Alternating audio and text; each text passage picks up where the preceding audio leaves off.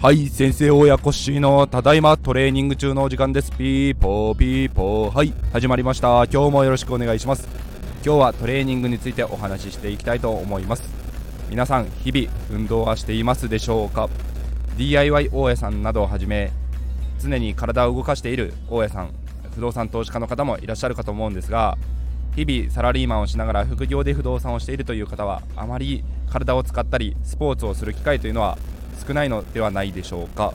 私がですね最近肉体改造といいますかタルタプタプになってしまったプニプニな体を、えー、ちょっとずつですねダイエットをするためにあの職場のジムに近くにあるですねジムに通い始めてましてそこで本当に半年ぶり以上スクワットをですね半年ぶりにやってみてそれで感じたことがいろいろありましたので紹介していきたいと思います。えーと、まず運動というのが、まあ、医学の世界においても運動療法という言葉がありまして運動が体の健康を保つ治療になるんですけども皆さんそのことはご存知だとは思うんですが運動療法と一般的に言うと特に糖尿病などの生活習慣病という、まあ、体の病気においては勧められるのが週5回ですね。30分だけでいいので30分の運動を週5回やりましょうというのがよく推奨されています。で一般的には有酸素運動ウォーキングであったり、まあ、軽いジョギングあのー、電話とかはできないけどもちょっと会話ができるぐらいあの少しはあはあ息が上がる程度の運動を、えー、30分以上で週5回やりましょうというふうなことが推奨されていますけども有酸素運動だけではなくて一般的に、あのー、言われる筋トレですね。ストレングストレーニング。筋トレウェイトトレーニングも進められています。それは筋力が、えー、高まって、まあ、筋肉量が増えることで代謝が上がってそういう基礎代謝を上げることで、まあ、太りやすい体になったりだとかそういう部分も含めてストレングストレーニングも推奨されています。そのように運動することで自分の健康を保つことができると言われています。なので私も最近運動を取り入れたんですが少しずつ、まあ、お腹周り若干ながら引き締まってきたかなというところはあるんですがまだまだタプタプしているので頑張っていきたいと思います。そこで一つ本のご紹介です。スクワットの深さは人間性の深さであるという本があります。あまり筋トレをしたことない方にはその言葉は馴染みがないかもしれませんがスクワットというのが、あの、しゃがんで立ってという単純な動作になります。まあ、この単純な動作がなぜ人間性の深さにつながるのかというと、えー、筋トレの中でも一番辛い、えー、種目というかトレーニングのメニューの一つになります。それがなぜかというと,、えーと、人間の中で、まあ、大きな筋肉の場所である大臀筋お尻の筋肉ですね。そのあ足がやっぱり人間においてはかなりの大部分を占める筋肉を筋肉量の大部分を占めてまして特にお尻に関してがもうかなり一番大きいぐらいの筋肉を占めています。そこを使ってのトレーニングということになるのでパワーも出るので辛くてですね。でまあ人間のちょっとか弱い関節膝のところところにも負担がきやすいという種目になるのでなおさら辛いという筋トレになるんですがこれの深さが人間性の深さに関係しているという本ですね。でこれですねスクワットというのは浅くしゃがんでやる分には結構誰でもできるんですよ。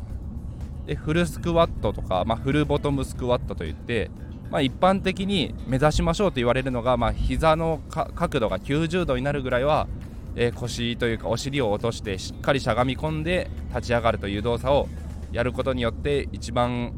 あのー、お尻とかにお尻とかに負荷をかけることができて、あのー、トレーニング効率が一番いいですよと。言われるのでスクワットはしっかりしゃがみましょうと言われています。で人間性の深さになぜ通ずるのかというところですけどもそんだけ辛い種目競技といいますかトレーニングをできる人は忍耐力がある。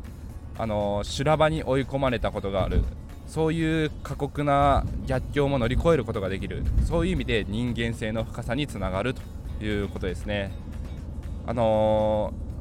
ー、大手企業とかですねそういうところでもあの有名高校とかでなくても例えばラグビー部だったりアメフト部とかそういう過酷な運動部をえー、して運動部出身の学生さんは有名企業とかにも就職が決まりやすいとかそういうところがあったりするんですけどもそれもこういうですね過酷な環境で辛いトレーニングをずっと乗り越えてきていてましてや体もがたいが良くて鍛え上げられていてで、まあ、休むことが許されない部活動をしていたと。いうところ